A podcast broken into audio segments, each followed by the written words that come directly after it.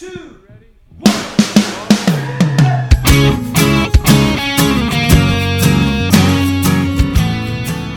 Hello and welcome to Say That, the podcast where your big questions get real answers. My name is Matt King. I'm your host here in the city of Chicago. Joining me here is Glenn Fitzgerald, the founder of Mission USA. A little low on energy, but we're all here, so let's do it anyway. Also joining us, the director of Mission USA Productions, Jed Brewer. We're low on energy, but we're high on charm. Are we? Are we? Not. Eh, if you say it, maybe they'll believe it. Joining us all the way from Rutgers, Tennessee, one of the pastors of Christ Community Church, Lee Younger. I'm eating Fritos, whatever. Wow. I think you could describe a huge chunk of my 20s just with the emotional countenance of I'm eating Fritos, whatever. I It wasn't a it wasn't a happy time, is what I'm saying. Let me let me tell you what. I think the world can probably be divided right down the middle by the people who know and deeply appreciate the concept of Frito pie, Mm-hmm. from those who have no idea what that is Yep. and are lost in a world of darkness. Uh, you know you're dealing with a Sounds from right. Texas when they hit the T in Frito pie. well, that's all fantastic stuff. Very jovial beginning of the, the, the show here. But gentlemen, things are dire. What? oh, Things are problematic on the horizon. So much so, and you know I hate to do this. I'm forced to declare an emergency. what? An Wow. emergency? Now, as you know, we're uh we're, we're going to take over podcasting. Yeah. I mean, we're about 400 episodes in, and no one cares yet, but we're going to get there. We're gonna get there. It's inevitable. We have a positive mindset. Wait, you're you're saying we're going to keep going? I thought this whole thing was to get you married. Now that you're married, uh, we go ahead Oh. and shut her down. Well, it would- it just answer people's questions now. Oh, well, that, that's that that'd be something. Yeah, Okay. it's kind of like it's kind of like bootleggers who started off doing that, but then they just started once it got legal, they just set up legitimate shipping jobs. Like it all started as a grift, Right. but now we're in so deep, we'll just do the thing. Okay. Well, you know, we, we got to do some on Sunday nights. Uh, but I, I was sent a link earlier that uh, television producer Dick Wolf, whose name you may recognize from being hilarious, and also showing up at the end of your uh, f- probably Frito involved 2 p.m. on a Thursday during college Law and Order marathons Yeah. that many people engage in. The executive producer of the Law and Order franchise is apparently getting into podcasting. Mm. That's a problem for us because Yeah. he brings a ready-made audience, and you know, obviously famous people, folks are going to want to be involved, and that's that's really going to hurt us, I think, in the podcast thing. So I, I see only one way forward, gentlemen. Okay. Now, obviously, we could try making a quality podcast that people like, but if the past eight years has proven anything, it's that we can't do that. Yes. Yeah.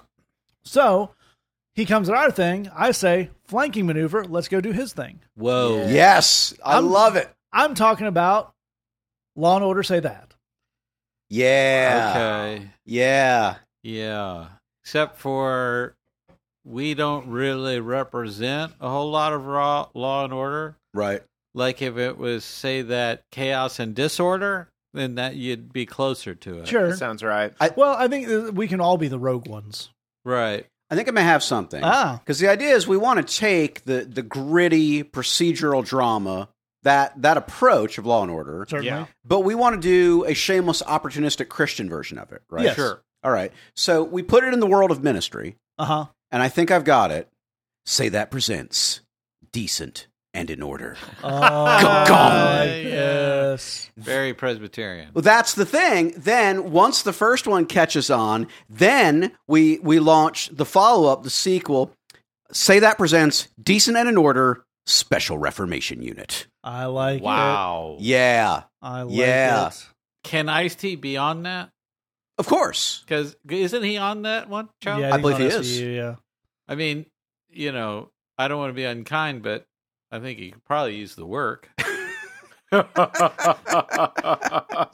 you know what I mean. How much can it cost? Well, I think we should look at which at one point famous rapper would we want on either decent and in order Coolio, or decent and in order special Reformation Cool- Unit. Coolio, Coolio? yes, Okay, but he's got to get the hair back out. The way Yes. it was before. That's- Yes. that's an. And, and, I mean, let me tell you what, Coolio definitely needs to work. Yes. Yes. You know what I mean? That's that's an act that that's not really going to stand the test of time. Well, there is that. I mean, I love it, but you know what I mean. Well, here here's my question. Right? Is I mean, this is the the arc of every Law and Order show is exactly the same, Mm-hmm. which is person going about their normal life and they find a dead body. Right. Right, and then the cops get called. And that's literally every episode of Law and Order ever made. Right. Okay, so what is the inciting incident, so to speak, for decent and in order? Mm. What's the thing that happens at the beginning of every episode? So it's a person going through their normal life, and then boom, and we get called in to solve it. Mm. Well, I think we this depends on, and this is a larger. We need. I think we need to set some terms here. Is the function of this show because we could kind of do a, a situation uh, switcheroo here where we could either do there's a problem Right. and then we got to come in as the you know, the ministry police and solve it, Right. or we could do kind of a a internal affairs thing Okay. where problem pastor screws it up Oh. and then we got to come in and be kind of the cleanup crew. okay. So in that case, I think you start a lot of episodes in an office with someone saying something that is just real bad. okay. Okay. Just like, oh, yeah, th- th- then just ignore that sermon. That one wasn't for you. That's for the other people. Oh. Or kind of, you know, well, dude, marriage is hard, so maybe, yeah, here's a book.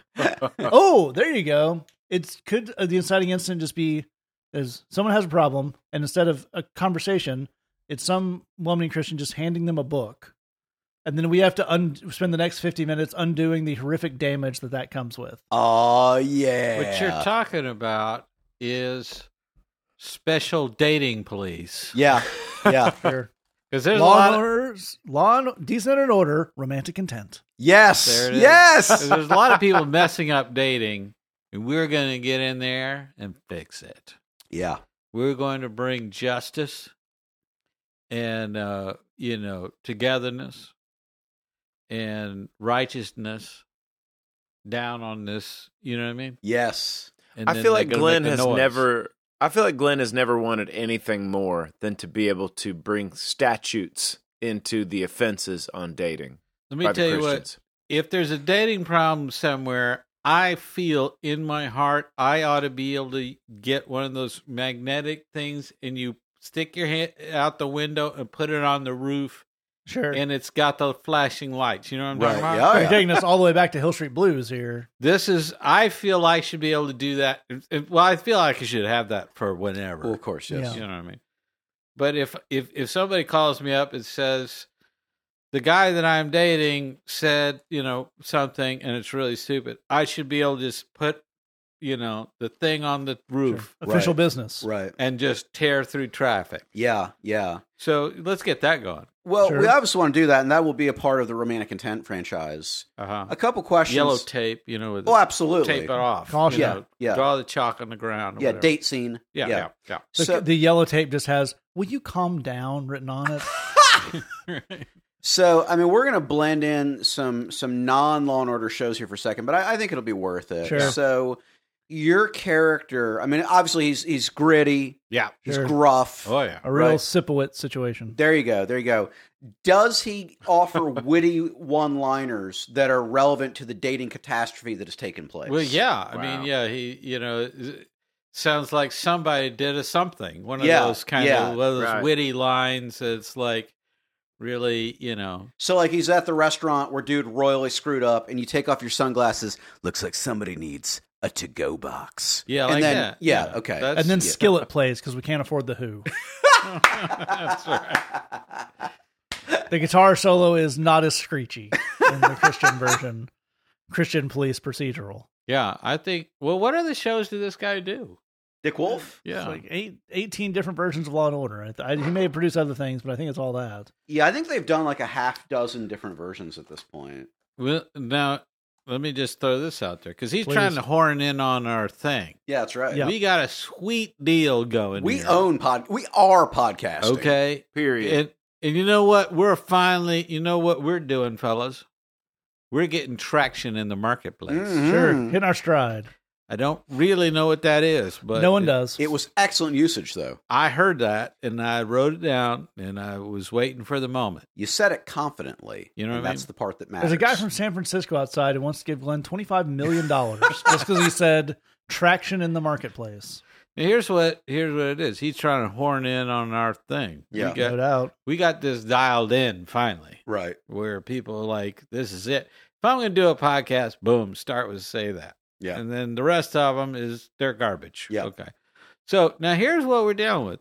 He's trying to get in on our podcast scenario. Right. How about this? We do a podcast about him doing a podcast. Whoa. Whoa, See what I just did there? Yeah. That now you because where are you going to listen to his schlubby podcast? No, you're going to listen to our podcast about him horning in on our podcast. yeah. You know what I mean? Yeah. That's how you get in his brain. That's how you, you get in his brain. Wow. It's like, yeah. How about that, Dick Wolf? I like it. That's good, solid drama. We're, it's kind of doing it behind the music, but beforehand. Yeah. Mm-hmm. Like we're we're documenting the drama as we're causing it. Yes. Be Like next week, tune in when Dick Wolf's production company takes a tragic turn. also, also, we've got to get in this van with the hammers. That's right. we'll be on our way. yeah, it'd be like sort of a, a, a like a reenactment, but like a reality show. Yeah. It's all in black and white, Yes. so you yes. don't have to pay for the color. Yeah. Boom, we're saving money. That's There you money in our pockets right there. Business genius. Absolutely. I want, I want to put one more alternative pitch here. Okay. So we got the Law and Order, and I think one of the things we can do, because we're reinventing the franchise in our own image here, is boil it down to the essentials. Okay. Because as Jed points out, you got, you know, there's a case that kicks off in the beginning, and then every one of these has like, they're talking to the bartender who won't stop wiping things while Yeah. the police are talking to him. and the person, they remember like every person who came into this bar in Manhattan in the last Sure, I seen him. yeah, in the last 20 days for some reason. Um, You're talking about the guy that had that mole on his cheek. yeah, Ordered a seven and seven. Lousy tipper. I remember. yeah. you know, to, and to just nakedly quote the John Mulaney bit, you know, the, the, the little drops of, you know, did, oh, the woman, oh, yeah, I remember her. Did she seem, did she seem upset? Nah, she seemed fine. Guy she was with didn't seem too happy, all while unloading crates. But then the, I think the real money scene, if we're going to boil this down to what it is, is the interrogation scene. Yeah. got him in the room with the metal thing, and you're, you're going to give us the goods. But how I think we can apply that to our thing is I think it's Glenn with a transcript of the sermon this dude preached. Oh, Wow. Oh Yeah. yeah. And just like, uh, Pastor, when you said that we have to give money to this church because you want a good uh, crown full of gems, but you don't get to keep the crown, Jesus sets it on fire, and that's kind of a thing. What do you mean by that? Yeah. And they just, you know, they're like, can I call my bishop? No, you can't call the bishop. That, that doesn't apply here. Yeah. just kind of, I like the idea of just going just just line by line. Like so, these four paragraphs here represent this this uh, lacrosse analogy you tried to work into this. What, what was what was your intent there? Yeah, I like that. Yeah, kind of get him under a bare light bulb. Absolutely. You know, you know, just inter- you get him in the interrogation room and just get him to break it down. It's a little good cop, bad cop. Just so much. I mean, "It's heresy!" and you know it's heresy. Be like, just calm down, Glenn. just calm down. I know you. I, I know you didn't mean it. He gets all worked up. I know you didn't mean it that way. Right, Just- yeah, you talk yeah. to me. We don't worry about him. You know, Kid, uh, cool off, and I had to storm out into Yeah, the next that's right. room. That's right. Here's what I'm going to tell you, fellas. I just I IMDb'd this guy. Okay. Okay. Turns out he's responsible for a show called Chicago PD. Oh, really? For real? Uh, yeah, okay. They've ruined traffic on the west side many times. they got to be shooting some of that here. Oh, they are. they they literally shoot it by the bridge. Oh, I've, do they? we've I've driven by it on the way home. Well, you know what, fellas? Uh oh, I know the exact right van load of guys. some shenanigans and chicanery. We can go over and pay Mr. Dick Wolf a visit. Yeah. Things are about to get authentic. And that's we we're talking about podcast wars. Yep. Now there's your show. It's on now. Yeah. Yeah, so before we say anything legally actionable in our, I want to be clear about this, totally fictional plans to harass Dick Wolf, just in case he gets in some kind of traffic accident on the west side of Chicago, eh. I'm going to go ahead and declare emergency off. All right, well They're that coming for you. Well, there's that. Also, um, the parody, parody, fair use. I don't think that's what that is, but I'm just saying all the legal terms I know right now. Gonna go ahead and trish- uh, transition to the bridge box plug, where there there are no threats in the bridge box plug. It's a place of joy and and unity. it's a place where, in the month of November, which we are moving into here, we're talking about what to do when things keep getting worse. So a bit of a, a tough topic, one we looked at at our bridge service. Uh, Glenn and I preached on it. We got some great songs from some very talented friends and Bible studies and more, all on a topic you get every month, missionusa.com slash bridgebox if you want to sign up for that. I'm going to jump to our first question here. If you hang all the way to the end, I give some ways get in touch with us, or you can scroll down in your episode description and click the links there. So our first question is that bridge box topic. We uh we so we have the topic for bridgebox that we do all um, the themed around. We also preach on that and talk about it at our bridge service. So this is the kind of expanded idea we talked about on that. And it says, people keep telling me to hang in there and have hope. But what do you do when nothing changes and a lot of things just keep getting worse? As it's really interesting question. I was really, uh, it was kind of cool to see all the different ways the our four speakers on the night went with it. You'll hear Glenn and Mai's take on that. But Jed, I'd love to start off with you. Um, where would we start? It's a big, uh, big topic. It's has some bummery aspects to it. I think there's there's a lot to learn here about how we should react and how we do react when we're not seeing the changes we want to see. I think we Yeah. talk a lot on the show, a lot on what we do about about making those changes, about facilitating those changes. But there's going to be we were actually talking about it in the last episode. There's going to be some times where we're in some interim periods or some slogs where that's not going. And what do we do in those times? It's a great question. I think certainly for a person who's asking this question, we want to say we're sorry for what you're going through, Yeah. and uh, tell me about it. You know, tell me about how you're feeling. Let's get all that out. And we want to do that for a lot of reasons. One of them is when life gets really tough. One of the things that we need to help us move forward is precision. Precision's really, really important. Doesn't get talked about very often, but it's very hard to be precise when um, we haven't yet had a chance to vent our emotions. So we need to vent the emotions first so that we can be precise. Somebody says, you know, what do you do when nothing changes? Well, there aren't any situations in life where nothing changes. We need to be a bit more precise. Do you mean that there are specific things you care about and you are not seeing observable growth in those areas? That's not the same as nothing changes. Because life, uh, no one has a completely static life. Do you mean that there are things that you want to see improve that are getting worse? That's a different situation. It might sound almost nitpicky, but actually, the more detailed and the more precise that we can be about the situations we're facing, the better we can craft what to do about them, what to do with them.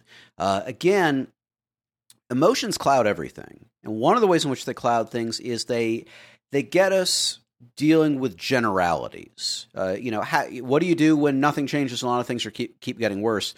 That's an almost impossible situation to respond to uh, because it's a highly general situation that's probably not true of your life. You can certainly feel like uh, nothing. Well, I mean, put it this way: the the question contradicts itself. Nothing changes, and also things are getting worse. Well, I, you'd have to pick one or the other. You actually you can't have both. So we need to to vent those emotions so that we can get to a place where we're able to be a lot more precise about what we're dealing with.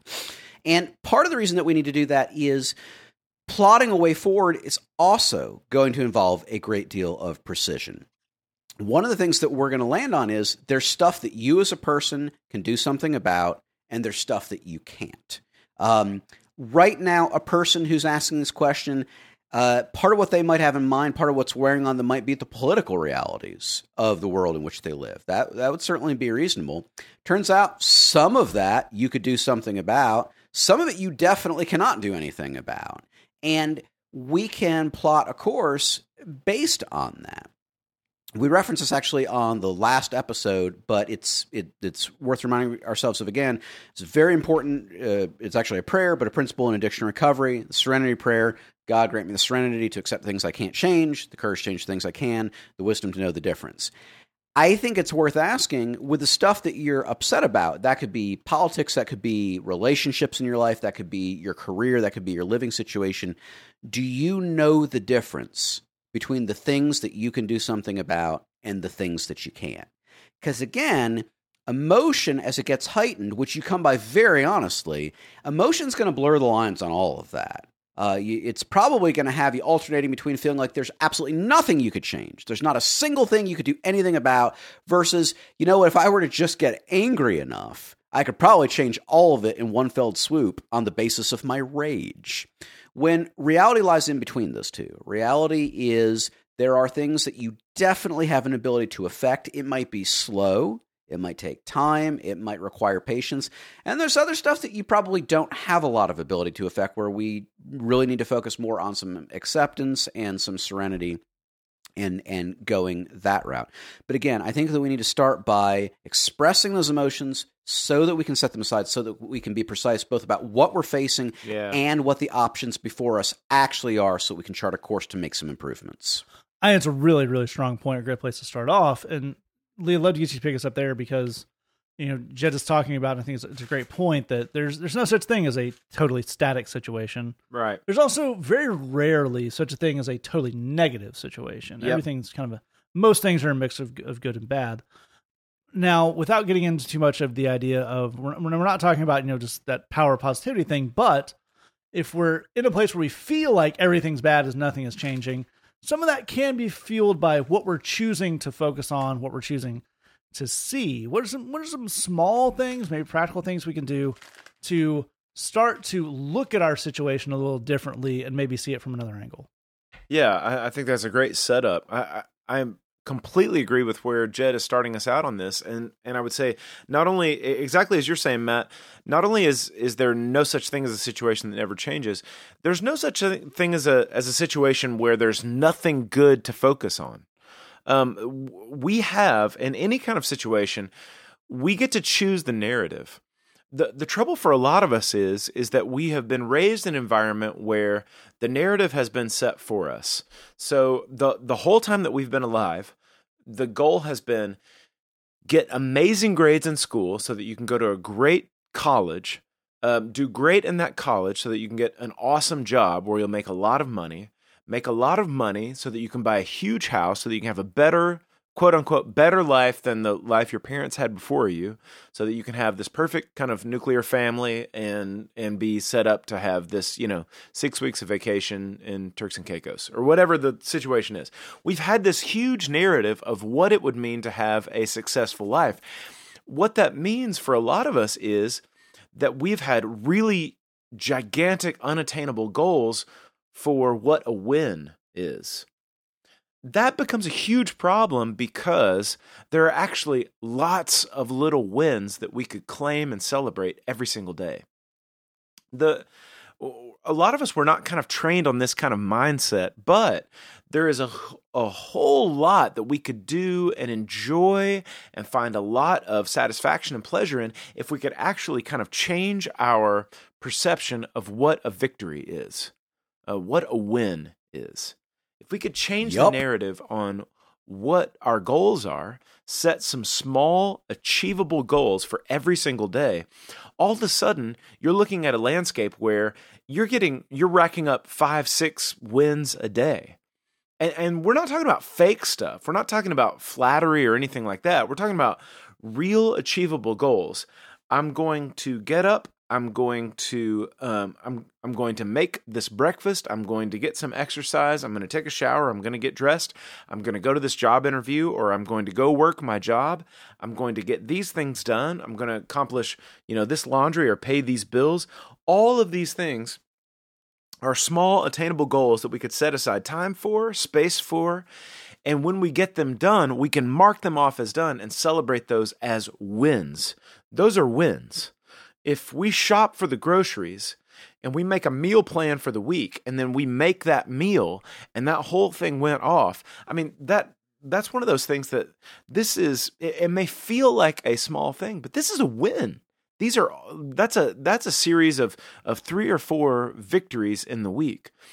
I I think that we have the tendency to look at certain kinds of lives as successful lives, as certain kinds of achievements as acceptable achievements.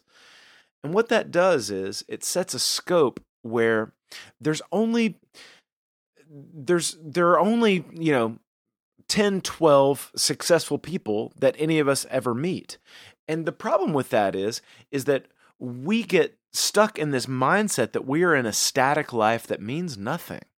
Whereas if we could set some small achievable goals, if we could learn to reroute the way we think about victories and wins and and rewrite the the narrative on what it means to actually accomplish small goals that we could set find some rhythm some discipline some some small victories all of a sudden we have a totally different outlook on what the scope and and shape of our life is looking like That's all exactly right on. I think that's that's fantastic stuff. And Glenn, where would you close us out on this idea? Well, if people keep telling you to hang in there and have hope, uh, you need to tell them they suck at sympathy. Yep. That's uh, uh, you also need to tell them that uh, ministry is more than just using Bible words. Hope is a good word. It's a Bible word. Uh, you can't just say it and expect it to work like a magic spell. Zeal. Yeah, no, that's not Zeal. that's not doing anything. That's zealous. no, that's you can change the tenses. It doesn't. Uh, yeah, that's not. Uh, that's not a thing. But so you know, it, I think part of the problem here is you have a certain amount of Christians. We talked about it before who don't know how to help you, and so they kind of approach this as if helping you might be bad in some sort of way. So just turn that frown upside down and just be cool about it and just don't feel your feelings and so on and so forth. So that's not helping. Uh, let's be clear about that. And and that may be a, a picture of your problem that you you feel like you aren't really having someone who's giving you a good audience on that. You know, is really listening to you. Uh, in in which case you need to start by finding that person. I wouldn't have a lot of a sense of hope in my life if no one would take the time to just sit and listen to me talk about it. Um, and, we need to talk about it because we need a clear-eyed assessment of what's going on here. Here's the thing about uh, having despair, which is what you're describing, a lack of hope. You're getting into some despair here. Okay, here's the thing about despair is what you feel in terms of that despair on the surface when you go one layer down can often be very different. You go one layer down from that, it may be completely different from that surface level thing. They're all connected. One kind of unfolds into the other. But let's say um, someone uh, uh, goes through a bad breakup. They can come to me and they say, you know, I'm I'm sad. I uh, broke up. Uh, my world is just destroyed. Blah blah blah. It.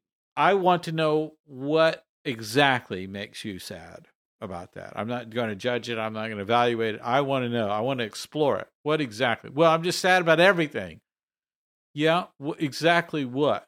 And then something interesting is going to happen. They'll they'll start you know talking about it. But eventually, they might say something like, "You know, I just feel like a failure. Mm. Like I had this thing I was trying to accomplish and I failed at it." That's very interesting. It's very human, very real, very understandable. Makes perfect sense. But even as you say it out loud, you recognize relationships are aren't a project. It doesn't quite work that way. So you get in touch with how reasonable that feeling is, how unexamined that feeling was, and now that it is examined, how much it actually kind of doesn't fit. Yeah. That's how we get out from underneath these things. That's huge progress. That's huge progress. So I want us to explore what is, I, in other words, it's not enough to say that it is bad. I'm not looking to, to acknowledge that and dismiss it or move on or fix it. I want us to look at what is wrong about it because that might solve most of the problems in and of itself. Uh, the the last thing I'd say on this is if you're dealing with a really heavy amount of trauma, problems and struggles and, and what have you in your life, you have to know when to gain ground and when to hold ground. And shifting those gears between the two are very, very important. So, for example, I have a cousin uh, that has uh, really bad uh, migraines, and he'll get them. And you know, it, in getting him to describe it, you know, he's got pills that he can take, and and they'll kick in and they'll reduce the pain. But he's kind of a zombie, you know, from the pills. So he just it's it's just lost time is the way he describes it. So you could look at that and say, okay, that's a day for holding ground. Then we're not going to gain a whole lot of ground. We're not going to get a whole lot of joy and happiness and ecstasy happening on this day. It's going to be kind of a sucky day. But I can hold ground. And when I say hold ground, I mean not give in to despair, not give in to grief, not feeling sorry for myself, not wallowing in things. And that's really tempting in those moments. So I want all of my effort into holding ground. If you if you can do that, what you find yourself uh, you, you sort of liberate yourself from the thinking I always have to gain ground. I'm, if I'm not moving ahead, I'm, uh, you know, whatever. Right. If you read Ephesians six, it's talking about, uh, you know, putting on the whole armor of God. You, you know, you, you, you, you shield of faith and guarded with the truth and all this. You know, all you know, and you're fighting the battle, and the devil's coming at you with the flaming arrows and all this, you know, the whole thing. But he says, after you've done all this, you you're doing this to stand and and the, he's describing the language he's using there is like a, a, a, military stand, meaning you you hold this ground. You're you, you've this is my hill. I'm going to not let them take this hill, and I'm going to stand my ground and fight this battle. When when you reach a point where everything's really really bad, you have to say, I'm going to make a stand. The moment that has a break in it, any kind of a break. Anytime you're ready to break out of that, you say, Now I move ahead. So that's always that shifting gears between moving ahead and holding your ground.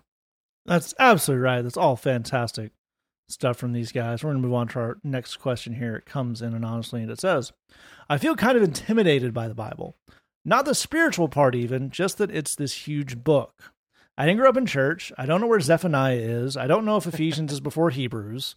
Does that stuff even matter? And if so, where do I start? And a great question. And Lee, where do we kick off? Yeah, this is really cool. I, I love a question like this. I, I think that one thing that might be surprising to you is that there are tons of folks that grew up in church who feel the exact same way you do. Yeah. Um, that should be comforting because I think that there, there, for probably for a person who didn't grow up in church, you're probably feeling like, probably at church, everybody learned all of this rote and they all have it down, and that makes me feel like an outsider. I'm telling you, man. Uh, I, and and I purposely like for for our middle school uh, Bible study and our and even our high school Bible study, what I do is I, we go on like a you know kind of a, a book distributor and buy like these like paperback you know two dollar fifty cent Bibles that are all the exact same kind so that when when I say we're going to go we're going to look at Galatians chapter 4 today, that's on page 824. And everybody can just turn to page 824 so nobody feels like they are some kind of failure at something that doesn't really matter. Um, that's important. Um, sometimes pe- church people put a lot of emphasis on certain things about biblical literacy that, let's be clear, mean nothing. Okay? There's a table of contents in that book. Everybody can look at it and find out what page, you know, Galatians is on and stuff like that. You don't have to have the books of the Bible memorized. So let's say that from the top. Um, another thing is, I would say um, if you're trying to figure out, like, well, you know, how do I approach the Bible as a book?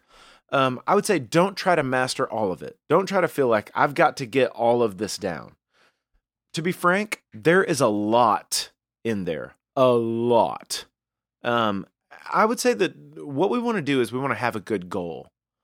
I, when I approach the scriptures, I want to be encouraged. Um, I'm going to be completely honest.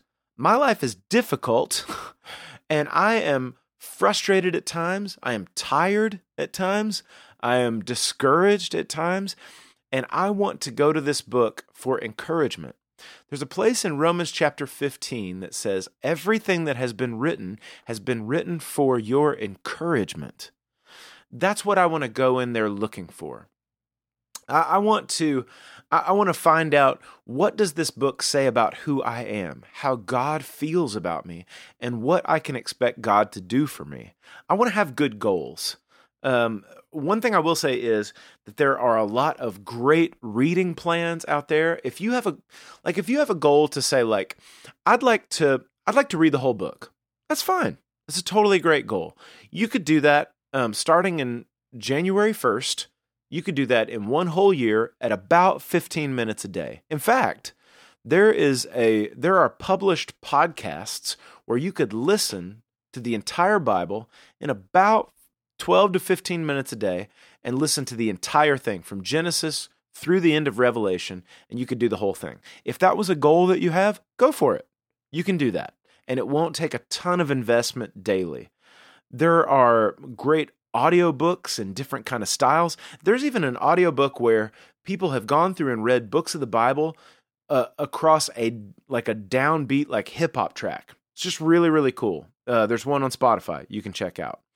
There are also great commentaries. If you're reading through some of the scriptures and you want to know, like, what does this mean? What's going on? I often recommend a book to people who are new to the Bible, which is by um, a, a, a, Bible teacher who's called uh, Warren Wiersbe.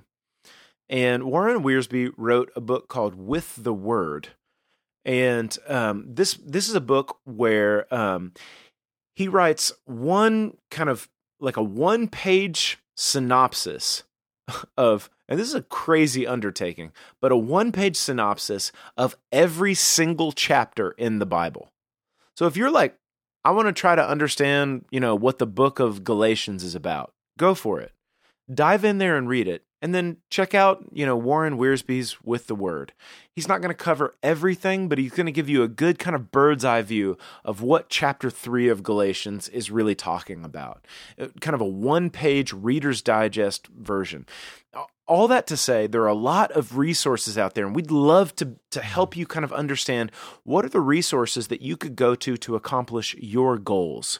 What is it that you want to do? I think that's what we want to do is get a good goal. Mm-hmm and find out what are the resources that can help me achieve my goal. Don't try to master everything in that book. For me personally, when I go to the scriptures, I'm going to be perfectly frank. I'm reading the New Testament.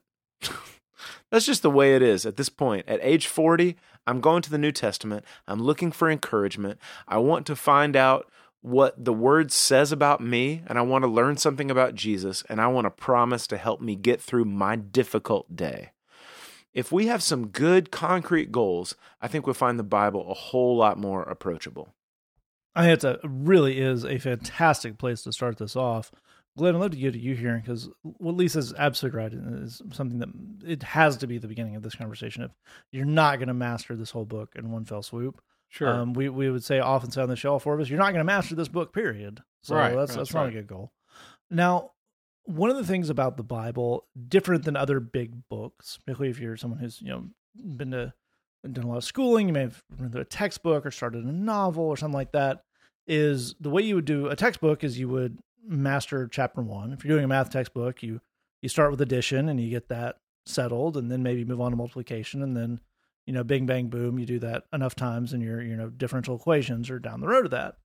It's really different than the way we should approach the Bible, right? We're not looking yeah. to even master a part of it and then move on. We have a big picture thing and then yeah more zoomed in things but yeah i think understanding how those relate might help us understand how we should go at this well absolutely right uh, and i think it's a great way to describe it because you have uh, basic stuff. It's very basic, very simple, very easy to understand. You can teach it to a Sunday school class of small kids. You have more advanced, more obscure type stuff that's in the Bible. Here's what you need to know the basic stuff is the important stuff. Mm-hmm. Right. Amen. That's the important stuff. For God so loved the world, he gave his only begotten Son. That's important. It's also super easy to understand, and it's the part you've already heard.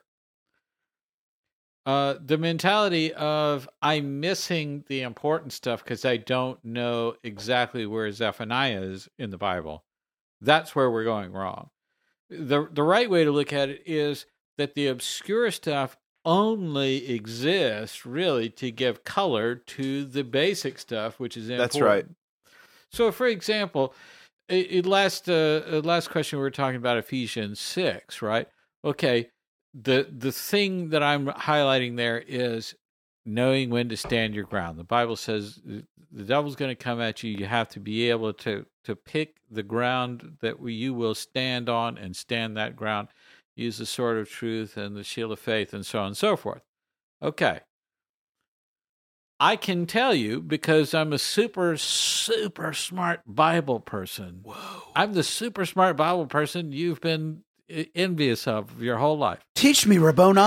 I mean, I'm not, but I'm just, I'll, I'll pretend I'm that guy. Here's the thing I know that Ephesus is in modern day Turkey. I know it's in the yeah, it's really amazing, right? I know that it's in the you know the the western side of modern day Turkey. I know that it was a Hellenistic, that is to say, a Greek uh, culture that existed there. I can I know that the Romans came in and took over and all that. I know they had a temple to Artemis that they were very proud of, and they had a sort of a lot of civic pride going on with that. Now, how does that information change or help or enhance what I just told you about standing your ground in the it does it doesn't. But I knew all those obscure facts. Does that make me more Bible knowledgeable? Does that make me better in tune with what's going? No, it's just I know some obscure stuff about that stuff. It's every now and then you're going to get a little hint, a little nuance, a little bit of flavor to things, and that's nice. It's nice to know those little obscure facts, and you know when when you've read the basic stuff over and over again, sometimes a little little different lens that you look at it through gives you a new look at it. That's that's good stuff, I suppose. But uh, it the the problem we have when we're trying to to know it all and give it all equal importance and say these there every single word of this is exactly as important for me to focus on as every other word in this. That's clearly not true. And Jesus says, okay, you know, you, you strain out a gnat and you swallow a camel. There are small things, in, smaller themes that are mentioned in this scripture. There are other big themes that are sort of all encompassing that sort of deal with all of life. I want you to look at those big themes. I want you to get those right, and then we'll work our way down to these smaller types of things. Uh, it, so it's intimidating, as you put it, to try and know all of that knowledge uh, that you're just not going to get there. But it's encouraging along the lines of what Lee was saying there. When you think there's always something more that you can get out of that, that there is just an, an infinite well of resource that can speak into your life. The idea, I, I experience this all the time where I read a verse I've read 10,000 times. Right. And there's something I didn't notice about that verse because I glossed over it. Now that's that's a a problem, a deficiency that I have because I've read it before. I think I know everything there is to know about that. You reading it for the first time might be more likely to get something out of that verse than I would be. So I'm struggling against that knowledge in in a way to get the revelation out of it that you may already be getting. So I think we need to break down these these lines of you know super Christian and super Bible knowledge and and what that's actually doing. That's a really, really interesting point. And Jed, let me get you close out here. So I think the ideas that Lee and Glenn have given us are spot on, or hmm. exactly going to get us to a better place in this. If we're going to look for a way to put those into action, if we're going to say, you know, today, as, as of today, I am unhappy with my biblical familiarity literacy. We're going to say it. Tomorrow, I'm going to start doing X. What would you say could be the one thing that person could do? I think Lee already said it, and I think he's right on. I think doing a read the Bible in a year plan is a great idea. Um, and, and I want to suggest that for a bunch of reasons. The first is there's a lot of stuff in life where taking the plunge is actually the right approach. Um, and this is kind of the Bible version of taking the plunge, you know, jump on in. Uh, an example in, in another train is, you know, there's a lot of people that lead worship in Christian environments, maybe at church or like a youth thing or whatnot. I think they would do a better job if they would start a band that played in secular environments. Like if they just played in a cover band that, you know, maybe played a street festival or something. Take the plunge and do it. You'll be glad that you did it. It will help you in these other things. Do you have to do it? No, you don't. But you you will be better if you take the plunge and you do that. And I think it's similar in terms of Bible knowledge. Take the plunge, read the whole Bible in a year. Yeah. Uh, you'll be glad you did it. It will give you um, uh, some broad context, but it's going to do something else too, which is there is so much social weirdness in the church around Bible knowledge. And here's the thing is people have studied this uh, pretty extensively and pretty recently. Um, if you read the Bible in one year, uh, so maybe you start at Jan 1, 2020, and we get to Jan 1, uh, 2021, here's where you'll find is that less than 10% of the people in the church have read more Bible than you have. Yeah. Only 9% of people in a given church have read the Bible more than once. And you will have read more Bible than 80% of the people in that church if you read the Bible one time through in the year. More than 80% of people in the church. And here's part of what I think you're likely to find and discover in that moment is I'm glad I did it. Just like I think if you're leading worship and you start a little cover band and you play some tunes at, you know, Bratfest or whatnot, I, I'm glad I did it. It's it's good. It it informs some things in a way that I wouldn't have thought. It's also just not that big a deal. It's just, and, and we should all relax on this. We we should we should all kind of let ourselves kind of dial down the tension a little bit, and hopefully, what it will suggest to you, perhaps most importantly, is that Bible knowledge is not the end all and the be all of the Christian faith, because it's if you asked people, like if you asked your pastor, is Bible knowledge the end all and the be all of the Christian faith, he'd say no, or she would say no. They would say no. But that doesn't mean that that's not secretly what we all kind of believe, right? Is, you know, if I knew more Bible, I'd probably just be better. You're going to get to January 1st, 2021, and you discover, nah, it didn't, it didn't like fix me. I mean, I'm glad I did it. It's, it's worth having done it. But there are other things that I need to work on like maybe Yeah. my walk with the Lord and honesty in prayer and better fellowship with other Christians and figuring out how to serve and use the time and talents that I have. No, let the word do the work. I don't want to do the work.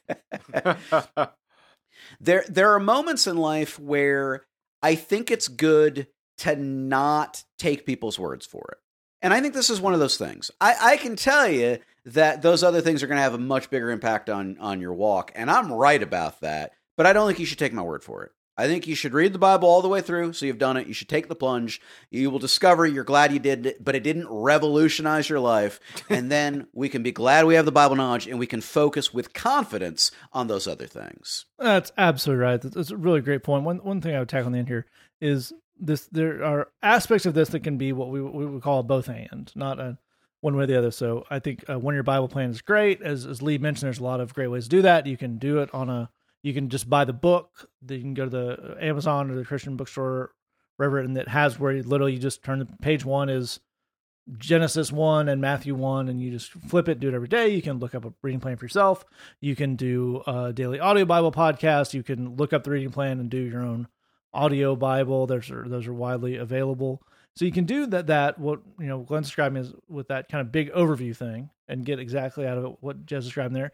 And you can also do some some smaller bits that are going to help you as well. There's memorizing verses, even knowing if you're thinking, I, it's weird that I don't know. I, I don't feel good about not knowing where Ephesians and Hebrews is. There's some. There's not a ton of books in the New Testament. There's sixty something books in the Bible overall, twenty something in the New Testament. You can get that, and you may think, well, that what would that even do? And I would feel weird because It's like a kindergarten thing. It may not do anything, but it may make you feel a little better about it. Yeah. No, that's that. That's definitely something.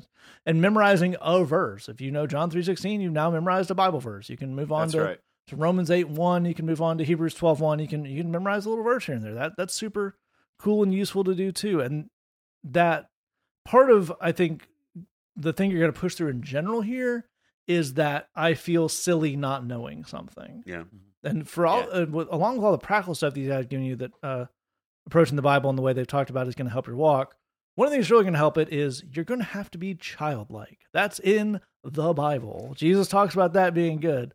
So that may mean a little song that other people learned when they were five, but you're not picking it up till you're 20 because that's when you got saved. That's fine. And, you know, we have the Pool House Guru does for us uh, a lot of Bible memorization tracks over the years. If you have those in Bridgebox, that's great. If you if you don't have them, email say that podcast at gmail.com. We'll get you some copies of those and just not knowing a little verse. Our friend Randall Goodgame, who does a lot of great children's music, has uh, done whole albums of just singing kind of Bible verses. And he's got whole songs that are just here's the books of the Old Testament and the New Testament in order to a catchy little song. You can put those in your in your phone. You can listen to that, and you'll you'll know something about the Bible. You will know what it says and what uh, Jed says. You uh, in the way Jed was describing there, and all that's gonna.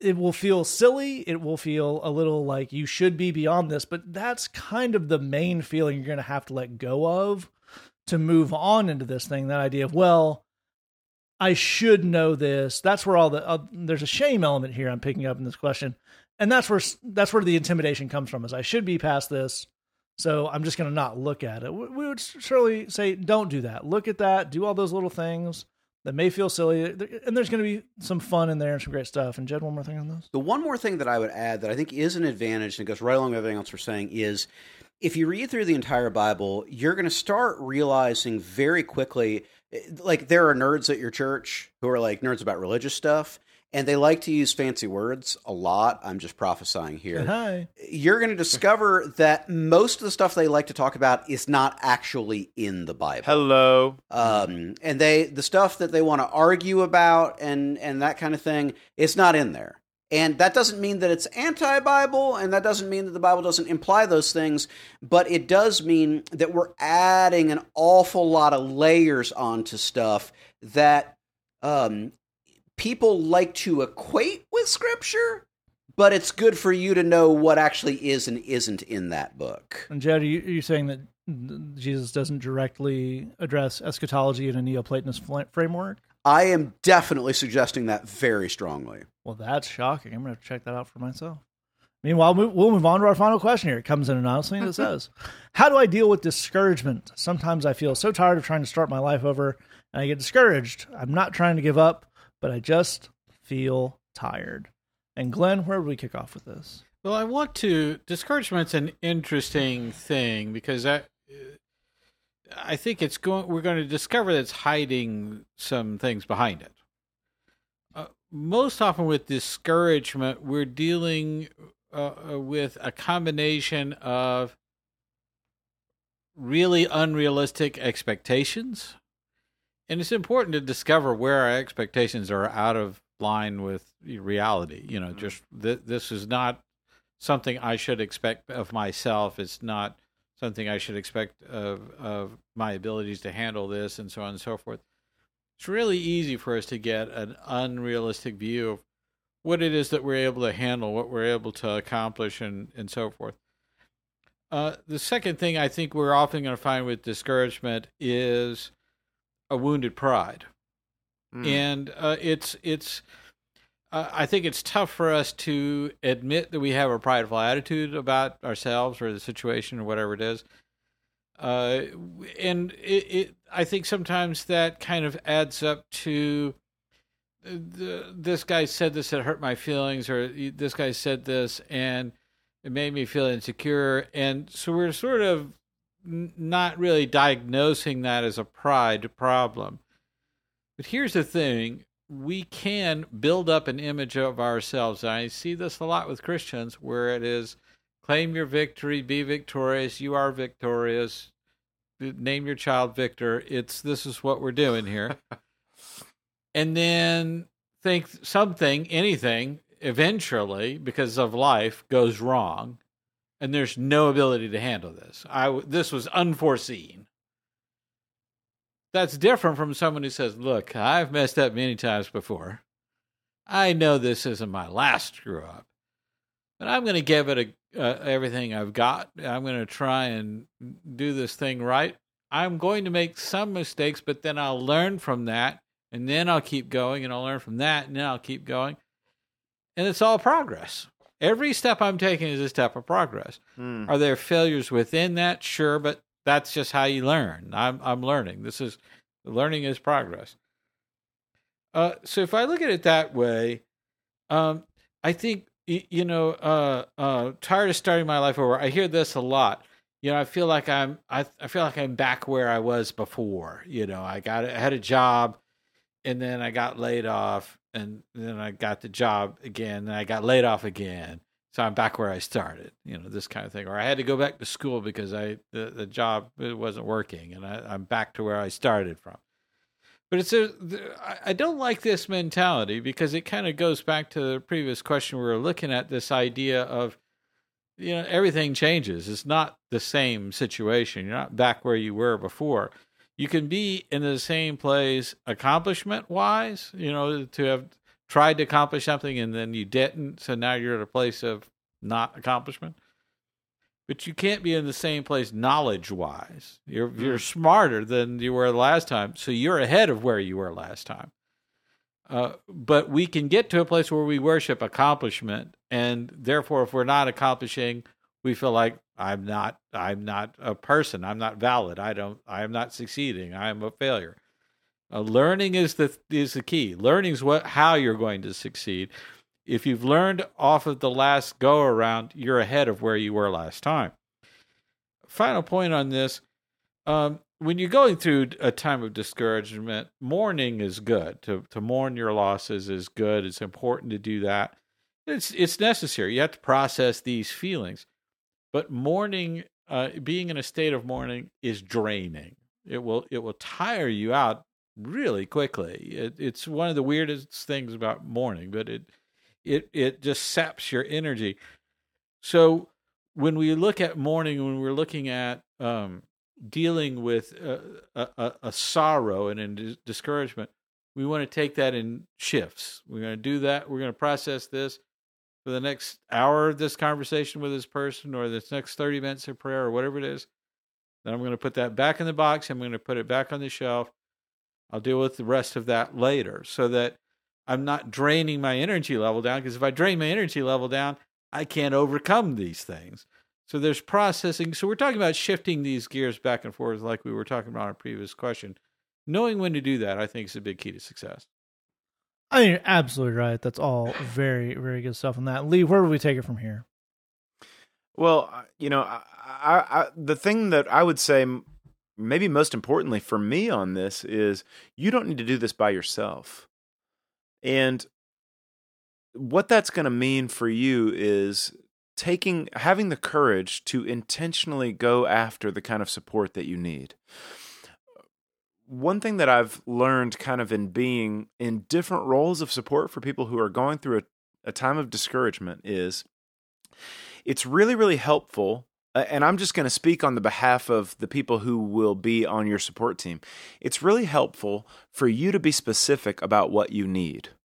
Um, you know, sometimes people can get a little freaked out if you're like, I'm just, I'm just going through uh, an unspecific time of total discouragement, and I need you to be my only best friend through this entire thing. Well, that's a little bit intimidating. Um, but if the thing is, hey, on Monday afternoon, I have to drop my kid off at this place and then I'm going to be alone for a few hours. And that typically is a time of discouragement for me. It's a low point of the week. Do you think that we could hang for a little while during that time where I typically would anticipate that I will be experiencing some, uh, you know, a, a low spell? Well, that is specific, that's workable, and yes, I would love to be on your support team in that capacity. Um, if we can be um, have the courage to ask for support, be uh, have the vulnerability and humility to be honest about what we need, and to be specific about what those expectations are. I love where Glenn started this. Is that a lot of discouragement comes from disappointed expectations. If we can be really have a lot of clarity about the kind of thing that we think would help in this situation then a support team is something that you that could really really change the the landscape of what you're looking at. Um, if you've got some folks around you who know what you're going through who care about you who are praying for you and walking beside you and if you have the kind of relationship with them where you have the understanding that I'm going to tell you specifically what I need so that you don't think you're on the hook to completely save my life at, at all times around the clock or whatever. But I'm going to give you some specific requests to hang out or to run support in these specific ways. Well, now we're looking at a way to walk through this discouragement with some intentionality, with with some clarity and good communication in, in a way that that people who are running support for you can provide the kind of companionship and fellowship and friendship that you need without feeling this kind of fear of, am I the only thing keeping you going? Um, so I, I think having a support team is a critical thing, but having the kind of uh, of clarity and intentionality to to be really specific about what you need and when is the kind of thing that can that can give some longevity to your support team. That's an excellent point. A really, really important aspect of this whole thing. And Jed, let's let's look at one more aspect of this on our, on our way out, and that's the person saying, which I totally understand. I'm not trying to give up, but I just feel tired. Yeah. Um, I think we can. Uh, we talked. About, I talked about this in a previous episode. That idea that Christians often get, and we all get to some extent, of if I was doing the right thing, I would just be have endless reserves of everything I needed Yeah. to do that right thing, and that can really mess up the way we think about feeling tired, Yeah. can't it? No, it's it's absolutely true. If you're working hard, you will be tired at the end of that. There's no way around that. And if we take it out of the spiritual realm, we we all know that. You know, champion athletes at the end of a game or a match or whatever they do, they're exhausted and no one thinks that's cuz they're doing a bad job. That's just that's the nature of the thing. Um anybody who whether it's mental work or physical work anybody who works a long day and is going at it they are tired at the end of that you know and, and no one's saying well that's because you that's because you did a bad job that's why you're tired it, it's only when we start to look at spiritual stuff that we get our expectations to go back to where glenn started us on this question completely out of whack um, but the Bible is actually not uh, confused about this at all. The uh, Old Testament and New Testament both. Um, uh, one of my favorite stories in the Bible is about the prophet Elijah, who's just had some unbelievable victories. Amazing things have happened, and his next move is to tell God, "You should just take me home because everything sucks and is terrible, and I hate everything." Um, and what's interesting is when God shows up, he doesn't say, you know, why don't you turn that frown upside down? He says, the journey is too much for you. Why don't you have a, a nap and a snack? Um, that that is God's response. So saith the Lord. So saith the Lord. Similarly, um, uh, uh, Jesus often withdrew to lonely places to rest and to be alone. Um, we have a story of Jesus apparently being so tired that he's sleeping through a storm at sea where all of his compatriots are freaking out. That's not easy to do. I suppose you could try and make a point of like he was intentionally in a deep sleep so they'd have to wake him up so the story would work out. It's also possible that dude was tuckered. I think that's a better reading of that Yeah. story. Well, if Elijah, the prophet of the Lord, gets tired and the literal son of God gets tired, I think you're allowed to get tired too. But we need to acknowledge that there's a cultural expectation of um, Christians aren't supposed to acknowledge when they're worn out. Christians aren't supposed to acknowledge when they are tired, and that is nonsense. Uh, that's that's a deeply unhealthy impulse and deeply unhealthy instinct, and that's how you wind up actually burned out in a in a truly bad and hard to manage way. If you're working hard, you're going to get tired. Full stop. Almost nothing in life is harder than trying to make changes. You say you're trying to start your life over. That's about changing things. That is really hard. It's tiring to maintain a steady state. It is tiring. It is so much harder to make any kind of change because if you're like me, everything in your brain is screaming, don't change, don't change, don't change, don't change, leave it as it is, don't change, don't change. So you're doing whatever the change is, plus you're dealing with your own thoughts and emotions and whatnot. If you're Yeah. working to make changes in your life in any way, hey, we're proud of you. Even if you're not doing a great job with it, we're still proud of you. Not doing a great job is how you start, and it's part of the journey to doing a good job. We're proud of you. God is proud of you. Have a snack, take a nap, deal with it again tomorrow. That's our advice. We love you. It absolutely is our advice. If you have a question, say that podcast at gmail.com, thebridgechicago.tumblr.com. We mentioned our friend Randall Goodgame, who makes some amazing music to help folks learn about the Bible. He also helped us out a couple years ago with a song based on a D.L. Moody quote. Take out that. It's called Cannons on a Lighthouse. Thanks for listening. Just remember, we love you. God loves you. There's nothing you can do about it. The Say That Podcast, leading the world of podcasting with our podcast about Dick Wolf's podcast. Yeah. Until he puts out a podcast about our podcast about his podcast. You don't put cannons on a lighthouse, no, cause you don't need noise for me to know you shine. Oh, you shine. Don't put cannons on a lighthouse, no, cause we don't need noise for us to know they shine. Oh, they shine. You're a city on a hill, so when